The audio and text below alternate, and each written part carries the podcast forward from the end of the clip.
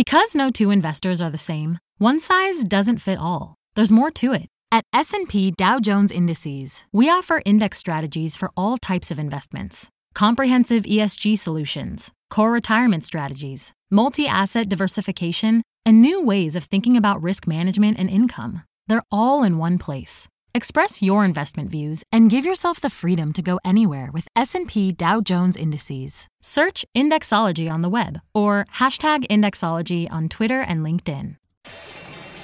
My mission is simple, to make you money. I'm here to level the playing field for all investors. There's always a bull market somewhere, and I promise to help you find it. Mad Money starts now. Hey, I'm Cramer. Welcome to Mad Money. Welcome to Cramer. Because people want to make friends. I'm just trying to make you some money. My job is not just to entertain you, but to educate and teach you. So call me at 1 800 743 CBC or tweet me at Jim Cramer. All right, this is going to sound a little out there. I know that. But uh, bear with me. Has it occurred to anyone that maybe, just maybe, placing tariffs on China might actually be good for our economy? China's notorious for its bad faith trade policies, and we now have the strongest job market in 49 years. With the Dow gaining another 86 points today, S&P declining 0.04%, Nasdaq dipping 0.51%. Uh, you might want to consider the possibility that tariffs could be. I know it's out there. I said that positive, not a negative. Look, I know tariffs are inflationary. I know they're a tax on consumers. But you need to understand that this is now an Amazon economy. It's not like we need to keep buying this stuff from China. People should stop thinking that way. There's always someone else out there who can give you a better price. That's globalization. As I've told you before, I think most American companies will simply start sourcing their merchandise from other countries with lower labor costs. Hey, listen, it's cheaper than eating a 10% tariff, and China's not that cheap to make stuff more anymore anyway. Here's how I see it all playing out. A company like Walmart that imports tons of stuff from the People's Republic now might take a small hit for a couple of quarters. But then either the trade war gets resolved or they start sending their business to Thailand or Vietnam. In the meantime, we've got the tax cuts and a red hot economy. Walmart has fought these tariffs tooth and nail, but this is hardly the end of the world for them, particularly, and remember, everybody got a big tax cut in the corporate world.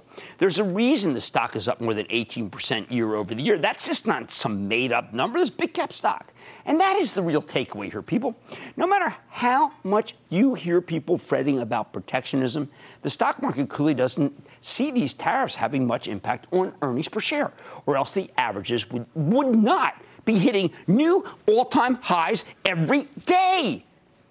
With that in mind, why don't we see what's on tap for next week? First, we'll be sitting down with Jamie Dimon. Yeah, us, okay? the CEO of JP Morgan, asking him about everything from tariffs and Trump to banking and business. I think it's going to be must see TV. Do not miss this interview. There are few executives with a better read on both the nation and the world than Jamie Dimon, and of course on business. Who knows more? I can't wait to do this. On Monday, we should also know the results of the bidding war for Sky, that terrific international cable company. Disney and Comcast, the parent company of this network, have been fighting over this thing, and it's a total dice roll situation. I bet we get a settlement that makes both companies happy. Maybe I'm being too optimistic. How about earnings? All right, we start with a joyous situation. Not that long ago, we were worried about the viability of Ascena. That's that mosaic of brands that owns Dress Barn, Ann Taylor, Loft, Maurice's, and Justice. It got so bad the stock traded below two bucks, not confidence inspiring, and that it stayed below two for quite a bit. But now Ascena's bounced back to four bucks and change. I think business has picked up enough to take the viability issue off the table. If we get a good number, I expect the stock to rally and rally hard. But if we get a disappointment, frankly, I don't think there'll be a huge decline. I like that risk reward. Tuesday will be at Dreamforce, the multi day tech festival hosted by Salesforce.com. This is like the Hajj for technology. While we're out there, we're going to sit down with some of the best minds in Silicon Valley. Salesforce also has an analyst meeting. Given that arch rival Adobe just bought a company called Marketo to give themselves more of a competitive edge against Salesforce, I want to hear what Salesforce has to say. I think Adobe paid a lot, $4.75 billion, especially since Marketo went private for 1.8 billion just two years ago. No wonder the stock got slammed, falling more than five bucks in the news. But maybe Adobe had a good reason. We're going to do some digging when I'm out there. After the close Tuesday, we hear from two gigantic winners for a long time now. We hear from Nike and Cintas. I got to tell you, the analyst community is so certain Nike will report a fantastic quarter that's almost eerie. My take, I expect the numbers to be great too. Whether that sends the stock higher is another story. I like Nike going into the quarter, but so does everybody else. And that tends to limit the upside. It still could be good though. As for Cintas, this uniform rental service has blown away the numbers quarter after quarter after quarter, ever since it's bought it, its principal competitor. I've been telling you to buy it for ages. I think it remains a fabulous play on the resurgence of small business in this country. I would buy Cintas ahead of the quarter. Ooh I, I like that blue. Well, I liked it. Um, the Federal Reserve. The Federal Reserve meets next week and is expected to raise the federal funds rate by a quarter of a percent on Wednesday afternoon, 2 o'clock. It will also issue a statement that might address the potentially inflationary tariffs in a way that might be a bit jarring, people. This event is the biggest hurdle towards finishing September on a high note. The financials have the most to gain from a rate hike, but you need to wait and see what the Fed has to say. We got to parse the statement before you buy them. We also hear from CarMax on Wednesday morning. Well, isn't this one interesting? The used car market is very robust here, and that allows CarMax to deliver excellent numbers. I bet they do it again. It's not all sunshine and roses, though. Bed Bath and Beyond, BBBY, reports after the close. And I got to tell you, people have lost a ton of money speculating that each quarter would be the quarter where these guys finally turn it around. Hasn't happened yet. Stock has a decent risk reward here, but that's not enough to make me want to pull the trigger. The Bulls, by the way, figure that either Bed Bath will get its act together or the company will take itself private. But so far, neither's materialized. Now, I don't know when either will. Plus, I think Bed Bath could get hit by the tariffs because they source a lot of stuff from China. There are so many better companies. Why bother with this one, people? Thursday's got some really positive situations that are worth considering. In the morning, we hear from Accenture, okay? Uh, Accenture is that huge information technology consultant I have liked for so long. I think it's absolutely terrific. Um, I expect a fantastic quarter from the company because it helps many enterprises figure out how to go digital. Accenture's been an extraordinary story, and we've been high every step of the way, but it can be an erratic trader. I would buy some before the quarter and some after. My favorite food stock reports before the opening, and that's McCormick, the spice company. A year ago, they bought Frank's hot sauce. A year, year ago, they bought Frank's hot sauce. You know, Frank's, they put that stuff on everything. And uh, also French's mustard. And that was from Reckitt Benckiser. A lot of people call it Ben Kaiser. That's because they don't know anything. And ever since that deal started paying off a few months ago, the stock's been unstoppable. I have to admit, this stock is in nosebleed territory here, as so many investors have figured out what we got first, which is that this is a fantastic growth story you might want to wait until the stock cools down before you do some buying. We also hear from another food stock, Conagra. Unlike McCormick, this is a deep value stock. Conagra is acquiring Pinnacle Foods in a cash and stock deal, which could give it some real heft in the frozen food aisle that's so beloved by millennials. They'll eat anything. I like the Pinnacle deal. I like the stock. Finally, on Friday, we get results from Vail Resorts. I mean, this one has been, I don't, there's no layups in our business, but this is another company that's repeatedly shot the lights out. Yet, for some reason, the analyst projections are still pretty conservative. I think that's crazy. The secret behind Vail's success? Experiential economy, people cannot resist vacationing in Colorado. Hey, I was just there. I don't blame them. Here's the bottom line we have a bunch of good quarters worth getting ahead of next week, as well as a key Fed meeting that could push the bank stocks still higher. Oh, and we'll put September, arguably the most difficult month of the year, to bed, hopefully with flying colors.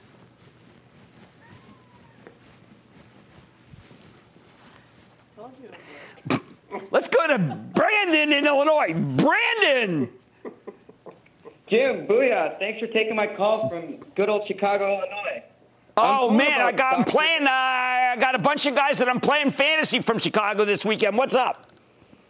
Not too much, Jim. Uh, I'm calling you this evening about uh, DNKN Dunkin' Brands. With the recent talks of a potential Dunkin' buyout, similar to the Coca Cola and Costa Coffee deal, would you still think this is a good buy around the seventy-four dollar? Oh, okay, it's a really interesting thing. You know, there's some short sellers, noted short sellers out there saying that this one's falling apart. I think they've been proven wrong. That said, I think the stock is rich and it's up on a lot of takeover chatter. So I'm not going to recommend a stock that's up on takeover chatter. But I will tell you, by the way, that Starbucks acts very well, and that's because KJ Kevin Johnson's been buying back the stock underneath the whole way, using all that money from Nestle's. I don't think this is the quarter that turns. I think the next one is. I'm going to Jim in New. Jersey, which happens to be me. Jim. Jim, Jim Cramer, the John McClane of the market, the diehard of the dollar, man. It's Jim from Jersey. How you doing? Chief, I'm doing great. How about you? I'm doing great because I've listened to you for the last 10 years, brother. And this week's been uh, it's okay to take some profits. And All right, nothing wrong with that. Especially in the Tilrays. So listen. All right. I got a question for you. Okay. The American automobile renaissance is pretty much slowed up. So now we're in the electric age. And I got to ask you about a stock that would be a great contender with, uh, against uh, Tesla. It's NIO. And uh, they do have some problems about manufacturing. They outsource a lot. But what's your thoughts on it? Jim, we're not going there. We're not recommending any Chinese stocks. We are in a economic war with China. And it would behoove me, I tell you, we don't want to put any of those on our, our sheets right now, our portfolios. Nothing from China. Nothing. Let's stick with New Jersey. Let's go to David from New Jersey. David! Jimmy, good evening. I'm calling you on Arconic, ARNC. In July, they reported they were gaining interest from private equity. And uh, in August, uh, they also report they're willing to sell and open to offers. It's had a nice run since. Do you believe a sale is imminent and if it could go higher? Well, look, I can't recommend a stock on a takeover basis if I think the fundamentals are weak, and the fundamentals there are weak. I think the stock could still go up a little bit, but I am not going to push Arconic. Our Charitable Trust sold it much higher, and I say good riddance. All right, next week will be a powerful one, one that I think will put the difficult month of September to bed with flying colors. Okay, uh, on Mad Money tonight, after reporting Red Hats in the red. Uh, is this your opportunity to buy, or should maybe we be a little bit more uh, circumspect? Should it get the tip of our hat? Let's speak with the CEO. Then, the thought of buying an engagement ring might cause your palms to sweat. Oh, where's mine? but could buying the stock of Signet Jewelers be less daunting? I'm taking a closer look at the company's potential after a couple t- tough months. That's an engagement ring. And then there's been a 135% year over year increase in financial data being sold on dark web. It might sound scary, but I'm talking one private company that's helping you stay secure. So stick with Cramer. Don't miss a second of Mad Money. Follow at Jim Cramer on Twitter. Have a question? Tweet Cramer. Hashtag mad tweets. Send Jim an email to madmoney at cnbc.com or give us a call at 1 800 743 CNBC. Miss something? Head to madmoney.cnbc.com. I want people to feel like they just learned something. We have journalists in the far corners of the universe. I can't wait to get all of those resources under one hour long newscast where we can deliver the facts of the day clearly and concisely, in context and with perspective, and tell people what's happening, what it all means. Get the truth, not the spin. The News with Shepard Smith. Subscribe to the podcast today.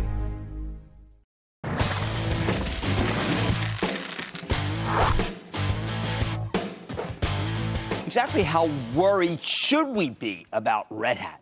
The open source software company is so integral to helping businesses embrace the cloud that we named one of our cloud kings here. But two days ago, Red Hat reported its second not so hot number in a row. Now, this stock has a tendency to sell off after earnings, even when the numbers are really good. Historically, these pullbacks tend to be just, I would call them terrific buying opportunities, but that's not what happened this time. And you have to wonder if something's changed here to make the story less attractive. What happened? Red Hat reported a modest bottom line beat on a modest top line miss. However, just like last quarter, they cut their full year sales and earnings forecast. And this time, management indicated the pricing is getting more competitive with a rival software provider stealing away some existing business by undercutting them on price. Stock got slammed in the news and it's now down 24% from its June highs. Question is Has Red Hat been punished enough? Can this fast growing cloud play get its groove back? Let's take a closer look with Jim Whitehurst. He's the president and CEO of Red Hat, who's a real straight shooter. We got to figure out what's going on here. Mr. Whitehurst, welcome back to Mad Money. Jim, it's great to be back. How are you? All right, Jim, I've got to tell you, I'm a little concerned because you know I think you're a terrific CEO and you have a great company. The bulk of your business is in uh, enterprise Linux, and it grew at 8%. And you're, you're one of our cloud kings, and we're not, uh, it's unacceptable to grow under double digit. Uh, in terms of being a, a hyper growth or even a very aggressive growth company. So, what's happening here? Well, we, we talked about this at the beginning of the year, Jim. Uh, three years ago, or two and a half years ago, we started down a path of trying to get our customers in three year agreements. By getting them in three year agreements on Linux, it gives us time to go then sell them new products.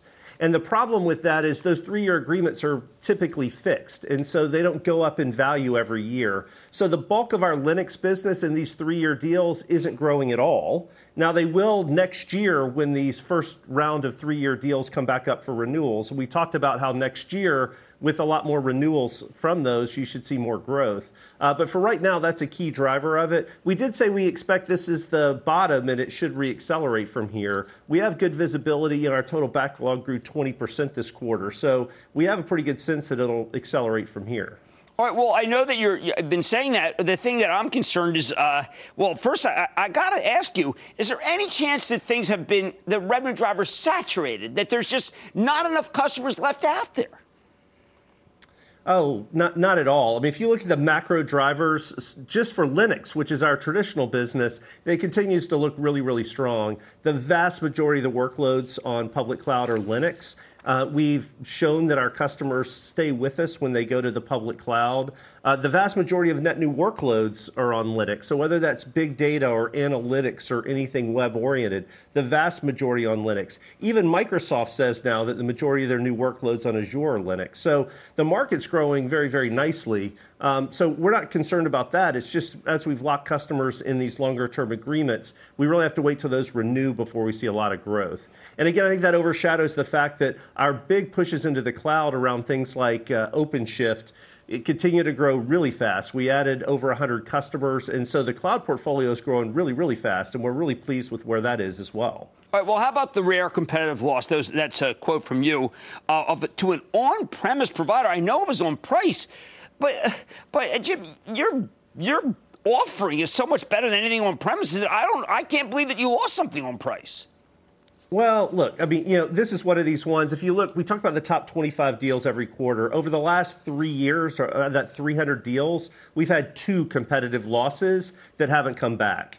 And so, to some extent, do we want to cut our price, or are we okay with somebody trying something else and then typically they come back. And so we've only had one other customer beyond this one, which went away and didn't then later come back. And so again, if you win all 300 out of 300, it probably means you're underpricing. So I'm okay losing one every now and then. Let the customer try something else and then realize the value of what we do. And typically they do come back. We've had other losses where they come back. All right, I read a piece by uh, Eric Johnson. He interviewed you at the street, and you talked about actual slowing of your JBoss middleware pro, uh, business. That you said that, that culturally, basically, there's been some changes in the way people uh, do things, and that worried me because that seems like a secular decline.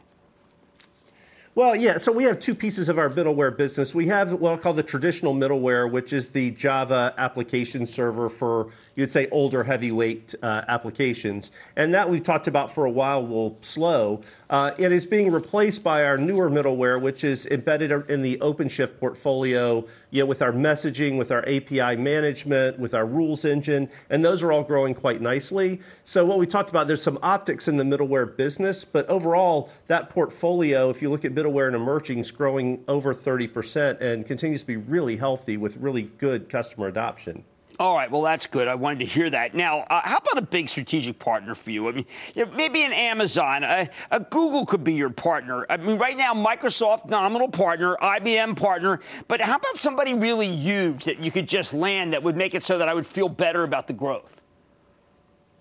Well, look, you know, we announced a big partnership with Microsoft. We announced a big one with IBM. Uh, you know, we work very, very closely with Google and Amazon. So uh, right now, a large piece of OpenShift, which is our container platform, actually does run on uh, AWS. And last year at our conference, you know, Andy Jassy and I uh, did a whole piece mm-hmm. on OpenShift on uh, AWS and how it runs really well there. And matter of fact, our dedicated service is there. So they're actually a really good partner uh, on the public cloud side as well in terms of our container platform. Google, we made some announcements with. They okay. do have a competitive offering, um, but I'd say AWS and Microsoft are both very big partners and big drivers of our next generation portfolio. Okay, fair enough. Jim, I'm glad you came on this show. That's Jim Whitehurst. He's the president and CEO of Red Hat. Says there'll be an acceleration coming up. Maybe that's what the, will get the stock moving in the right direction. Mad Money's back after the break.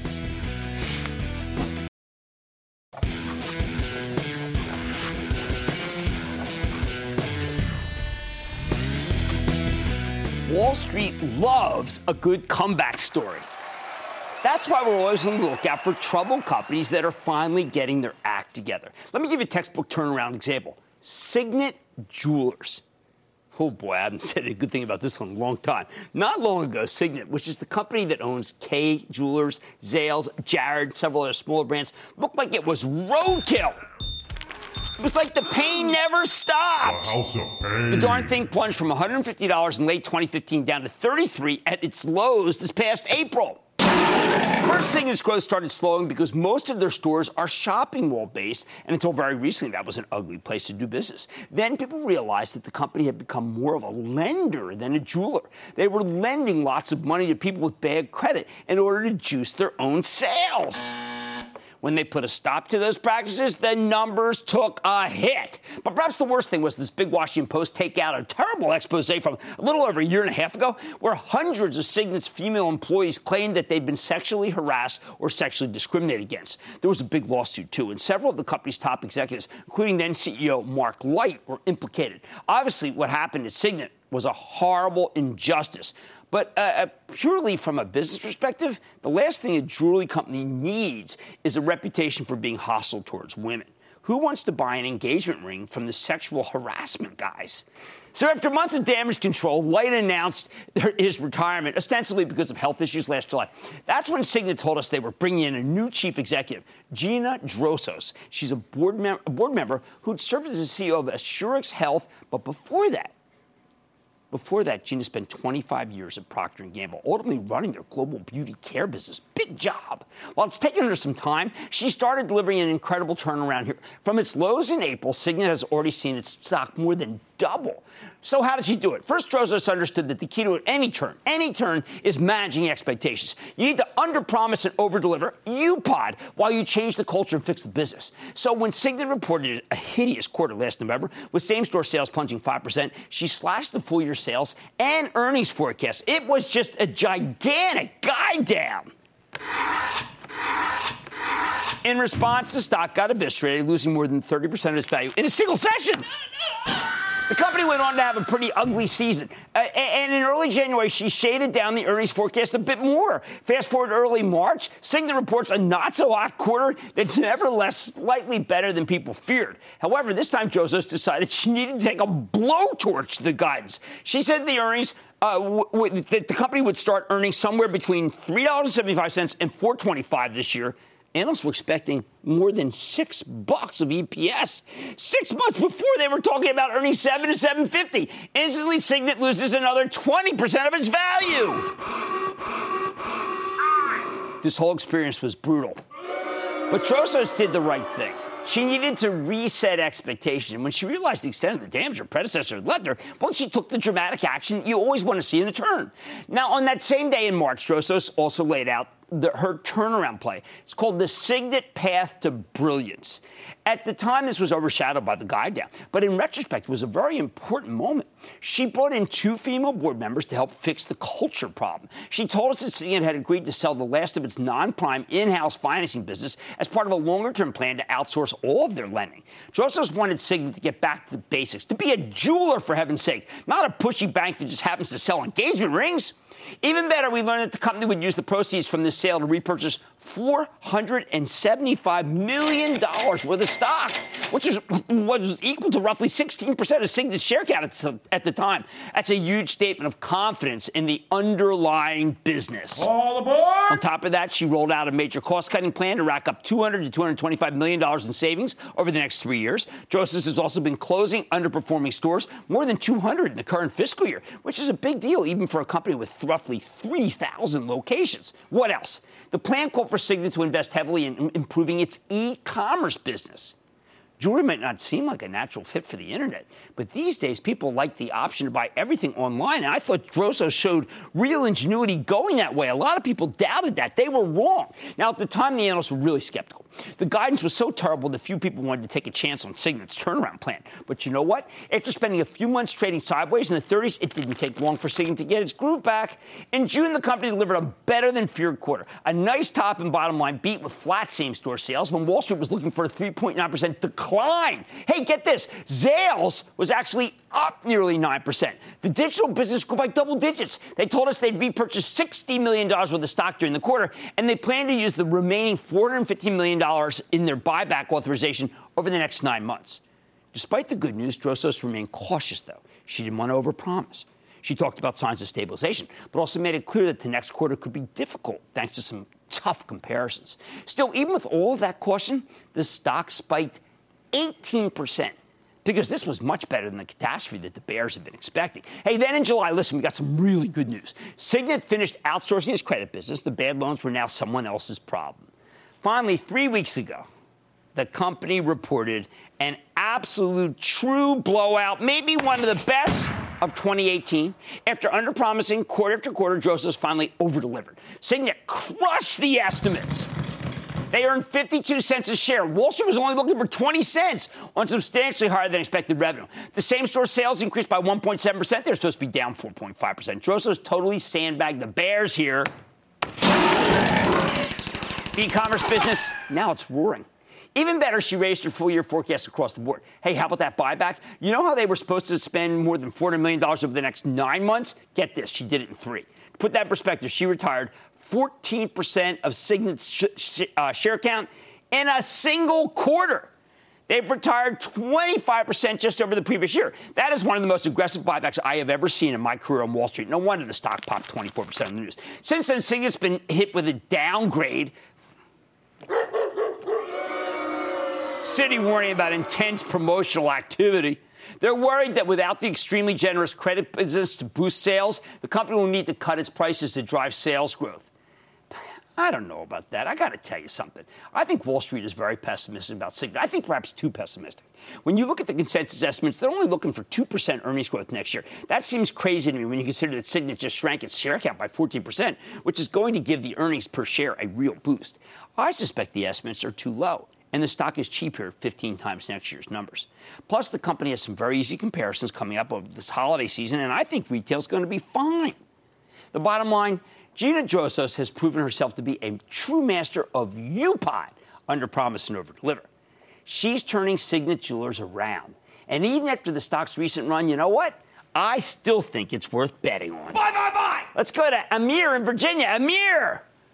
Hey, Jim. Thanks for taking my call. Uh, just have a quick question in regards to the RH. Like, uh, like after the earnings, like, do we hold on to it or? Oh yes, it? definitely. I mean, look, people are worried about uh, tariffs because they make it, they import a lot of stuff from China.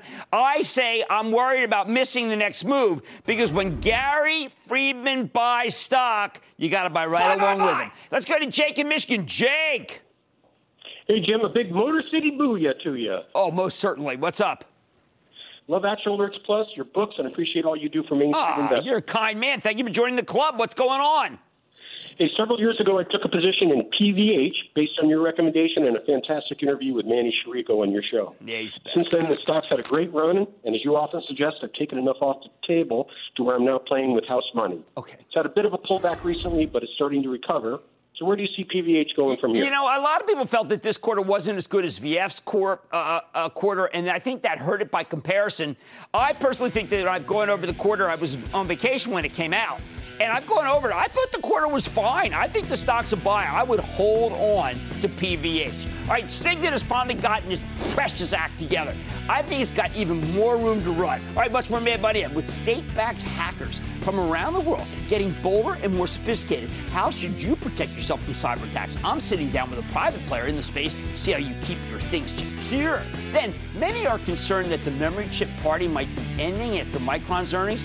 I'm going to tell you why there still might be something to celebrate, or at least believe it. And all your calls are rapid fire in tonight's edition of Second Round. So stay with Cramer.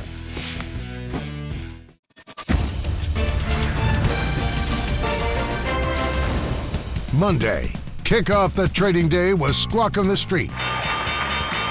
Live from Post 9 at the NYSE. What are you, the Senate? Senator Faber? Point of order, Senator Faber. Point of order. I prefer local. Point of order. Not Will national. the chairman yield? It all starts at 9 a.m. Eastern.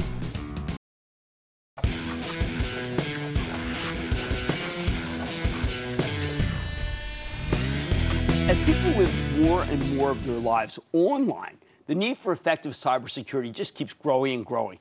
Everything's on the cloud now. That means it's more vulnerable. So, what's the future of data protection? I think this is a case where we need to check in with a privately held player, get a better sense of where the industry's headed. Take Q6 Cyber. These guys have a very different approach to online security. Whereas most of the cybersecurity companies are defensive and reactive, their goal is to stop hackers from getting in. Q6 takes a much more proactive and nuanced approach, frankly. They go on the offensive. How? By monitoring the digital underground to identify potential threats before they happen. In other words, they're like digital spies. It's almost a corporate counter espionage outfit. That's a very intriguing idea, isn't it? Now, early this week, I got a chance to check in with, with Eli Dominitz. He is the founder and CEO of Q6 Cyber, again, a private company. Take a look. Eli, we have all the cybersecurity companies on, and one thing that seems to very different here is that you seem to know where the bad guys are and what they're up to. That's exactly what we do, Jim. We, we take a fundamentally different approach to security. We practice intelligence, we preach intelligence. It's, it's similar, it's related to security, but it's quite different. Let me give you an example. Um, if you're the new information security officer of a large enterprise, you believe your mission is to detect attacks in real time, repel them, stop them, you're actually dead wrong. Why?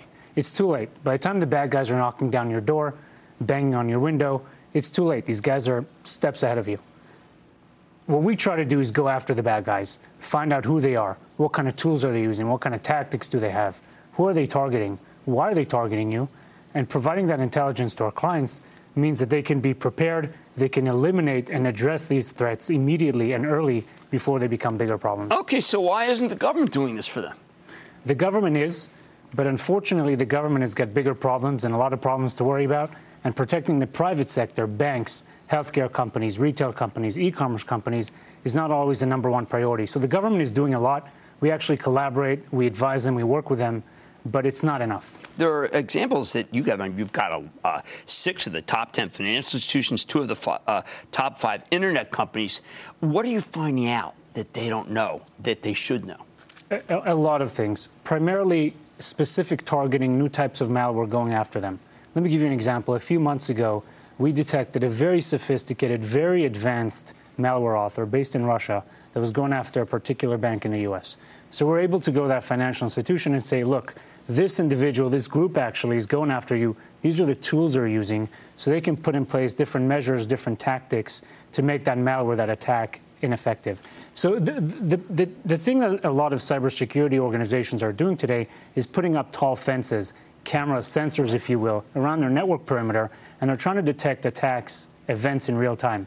The problem is, again, it's too late. You got to go out there, you got to engage these guys early, and having that intelligence up front means that you're prepared and you can engage much earlier. Do you find things uh, for customers that weren't customers, and you tell them, look, you got to look out for this, and then they hire you, uh, put a, you on a retainer? All the time. Uh, we, we provide a lot of intelligence, a lot of alerts to organizations that are not clients. We don't ask them uh, by quid pro quo, you've got to sign up. We provide that information. Of course, many of them ultimately come back to us and say, hey, we want to do this proactively. We want to do this on a regular basis. And of course, that, that happens quite a bit. You do have uh, some very serious uh, uh, uh, uh places you hire from, uh, your elite units in intelligence agencies of USA and, and Israel. So those people have seen and, and, done and can work for clients where they don't have, and probably be paid more, obviously, by you than they can ever for the government. Okay, I'm very proud of the team we have. We have offices in the U.S., Tel Aviv, San Jose, Costa Rica. We're a global company, so having that global presence is important. The people we have are incredible. They've been fighting cybercrime. They've been on the front lines of intelligence agencies for a long time. But they come to us because it's dynamic, it's exciting, and it's a reason we've been able to retain good people because the work that we do is very cutting edge. So going after the bad guys every day is a lot more fun than waiting for them to come after you. All right, but how about state sponsored? I mean, look, we're having a trade war. We're fighting back against the Chinese. Should we presume that the Chinese are doing things that you might be detecting in the dark world? Look, the, the Chinese, the North Koreans, the Iranians, the Russians, they're, they're after all of us corporations, individuals, law firms. A- absolutely. They're, they're after all of us. We, we do track them. We do track organizations that are affiliated with nation states. They might not be fully employed by a nation state, but they're supported and they've got a relationship. So we do that, and, and really that's why we're here. You know, for a long time, America waited Right. We weren't proactive. We were defensive. And these guys are smart. They're sophisticated. They've invested a lot of time and money in going after us. And we've got to wake up. We've got to be much more proactive. Can like the uh, Federal Election Commission hire you because we know that they tried targeted elections before? Uh, I don't want to comment on any specific clients, but we've got good relationships in the public sector as well, and, and there are a lot of things that we see that have implications for for uh, the public sector, not just the private sector. Fair enough. That's what we need to know. That's Eli Dominitz. He's the founder and CEO of Q6 Cyber. Mad Money's back after the break.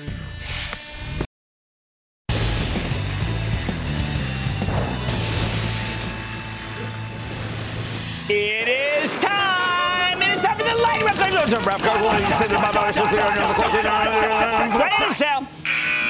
And then the lightning round is over. Are you ready, Ski? It's time for the lightning round. I'm going to start with Robert in New York. Robert. Booyah, Jim. Booyah. What are your thoughts on UPS? Well, you know, UPS, they had that big analyst day meeting and it kind of thudded. I think the company's okay, but I do prefer FedEx more. Notice how FedEx has come right back, even though it's supposed to be such a disappointing quarter. That was wrong. Let's go to Greg in, Cal- in California. Greg. Hey, how you doing, Jim? I am doing well, Greg. How about you?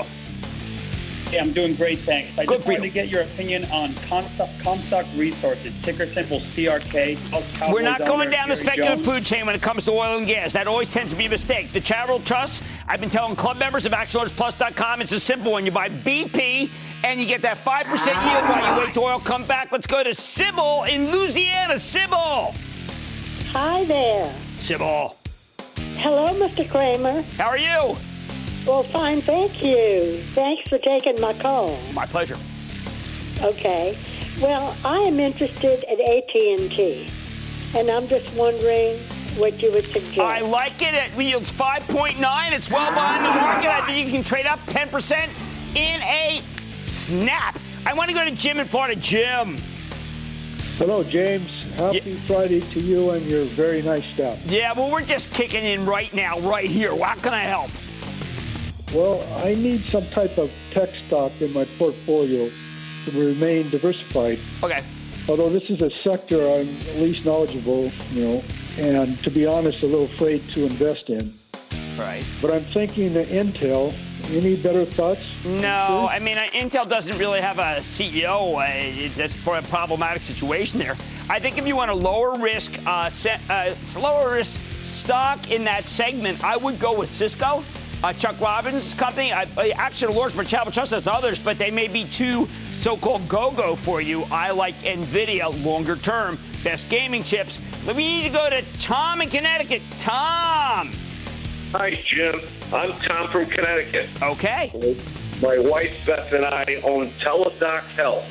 The symbol is TDOC. Right. They just had an analyst meeting. I just have been going around telling people. I, I used it the other day, uh, and that things are really good. So it's not the right time to uh, buy it. But I think if you want to hold on to it, fine, because it is revolutionizing. I'm not kidding. It's disrupting the entire uh, doctor-patient relationship in a positive way. Let's go to Dustin in California. Dustin. Mr. Cramer, how are you? I am good. How about you, Dustin? Um, Mazor Robotics, MZOR. All right, now you're if you buy MZOR, you're now buying Medtronic, which by the way wouldn't be so bad because Medtronic got Mazor much too cheap. And I think MDT is terrific. Mentioned it the other day as a high growth stock that I like. I need to go to Gary in Florida. Gary. Hello, Cramer. Yes. Well, couple, when my father passed away recently in January, he I'm left sorry. me a bunch of uh, very high interest paid dividend stocks, of which one I've been watching called uh, ETP, Energy Transfer Partners. It looks like it's being taken over by its major company. Well, you know, it, it is a high risk. Well, it's merging with ETE. Uh, I do think it's a high risk situation. They never did have to cut the dividend, even though the balance sheet wasn't good. But you can hold on to it. Uh, I don't want you to have to cash in right now, but it, it's not a great situation. But that yield does seem to be safe after all. Let's go to UB or UB in Florida. UB. Booyah, Jeremy. How you doing, man? Good day. Friday. How about you? I'm all right, man. Okay. Hey, Jimmy, I'm. I have a stock called Walmart. Okay, WMT. Okay. Right. I have a couple of thousand shares, and Walmart have been doing some very, very, very good progress. Okay. All right. Well, I look, I like Walmart very much. It's a, it's expensive, but you know what? It's. And now, be careful here. Is the one thing I would tell you is, is that because of the tariffs, probably going to be some guys cutting uh, ratings next week. But that's when you want to buy it, not sell it. And that, ladies and gentlemen, of the lightning round. The Lightning Round is sponsored by TD Ameritrade.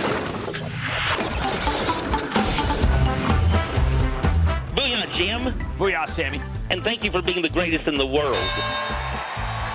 Well, maybe they're not my style, but I don't know. They look good on some people, I'm sure. Maybe we need to take all these worries and perhaps with a grain of salt, maybe a whole container of Morton's iodized. Who it seems well red hot to me. No, let me change this. Let me change this. I was the busiest I've ever been today.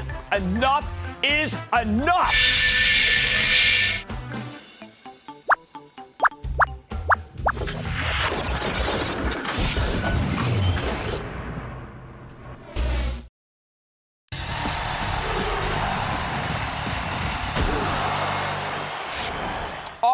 Here's a riddle. Which matters more? The fact that Micron made some downbeat comments last night about how select clients are making inventory adjustments, or the fact that the chipmaker plans to buy back $10 billion worth of stock. That's almost 20% of the company.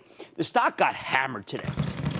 Fell 2.87%. So we know what controls the stock short term the inventory adjustment, which, by the way, is code for the customers have way too many chips and just don't need any more. But didn't we all know about this? I mean, heck, it's why Micron stock has been going, it's free fall for ages. At this point, after this decline, get this, this is pretty amazing. Do you know that Micron sells for 4.2 times earnings? That's the average stock in the S&P sells for more than, uh, let's say, about 20 times earnings. Do you know that Micron is the single cheapest stock in the entire S&P 500? That's right, there are 499 stocks that are more expensive. Whenever you see such a low price earnings multiple, it does tell you that no one believes in those estimates. I mean, everybody expects number cuts. So were the sellers really surprised to hear that gross margins are going to decline 300 basis points next quarter? I actually expected much more degradation. Were they shocked that there was an impact from President Trump's tariffs when it's well known that Micron makes a lot of chips in China? Were they stunned that the well telegraphed CPU shortage brought on by problems at Intel would hurt the company, even though it's an open secret that Intel's issues are slowing down the whole darn industry. To me, these were all knowns, not unknowns. They're what took the stock from $62 to $46 going into the quarter. Of course, there are plenty of people who bought the stock. I mean, let's be honest, okay? They bought the stock because noted hedge fund manager David Tepper came on CNBC and he said that he was very, very long Micron. But buying a stock based on that kind of endorsement from a hedge fund manager is usually a mistake. Tepper has no obligation to you. And I like Tepper. I'm just saying he has no obligation to you at all. For all we know, he sold it Wednesday into the run up going into earnings. Hey, maybe he bought more today. Who knows? He's not here to tell us. But does this mean that Micron is once again doomed to experience one of its periodic crashes? I'm not so sure. Yes, historically, this is a boom and bust company, but this time may be different because Micron has never, ever, ever had a $10 billion buyback underneath its stock when it reported bad news. As CEO Sanjay Mehrotra said on last night's call, and I'm going to quote again We certainly view our stock as being undervalued at current prices and are aggressively implementing our stock buyback program. We will continue to maintain a healthy balance sheet and use strong free cash flow to support our $10 billion buyback and assess opportunities to accelerate the timeline for its completion. Accelerate! I mean, to me, that more than makes up for any guidance shortfall or inventory correction caused by customers who were double ordering Micron's DRAMs because they were worried about not getting enough supply, and now they have too many chips, something that's happened admittedly to this company many times before. But after the stock's already brutal decline, I think the buyback could make a huge difference. I think it'd be a godsend. Now, uh, what makes me say that? Just consider what buybacks have done for other large semiconductor company stocks. Remember how much everyone hated Qualcomm and then it announced a $30 billion buyback? The stock's now up from 49 to 73. Never look back. NXP Semi found a bottom after Qualcomm's attempted takeover bid fell apart, but only after it announced a $5 billion buyback. You have to look like. Have you looked at Broadcom? Do you know that stock has worked its way ever higher since it started its $12 billion buyback? And Texas Instruments was up nicely today after it announced a $12 billion buyback itself just last night. The rest of the chip stocks didn't do that well. In other words, before you sell Micron, remember that one out of five of your shares might be bought back by the company itself. Very few people are going to want to buy the stock of a company where the earnings may be down next year. I get that. It's how things look like for Micron right now. So I expect some continued selling until all the hot money is left to stock. But I think we might look back and wonder whether, unlike all the other times, Micron finally has a meaningful buyback that could act as a safety net if not a trampoline. And hey, if demand for Micron's chips reaccelerates, you know what? Well, with that buyback going on, I think the potential upside could be enormous. Stick with Cramer.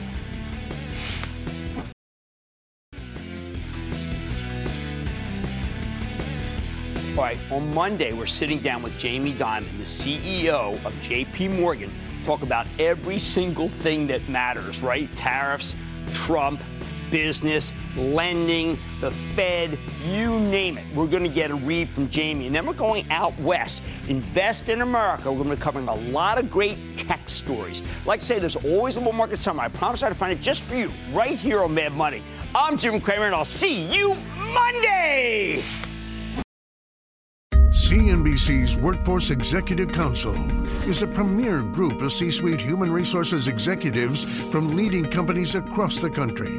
It offers a members only portal and chat, plus exclusive industry content, with access to breaking news calls and digital networking experiences.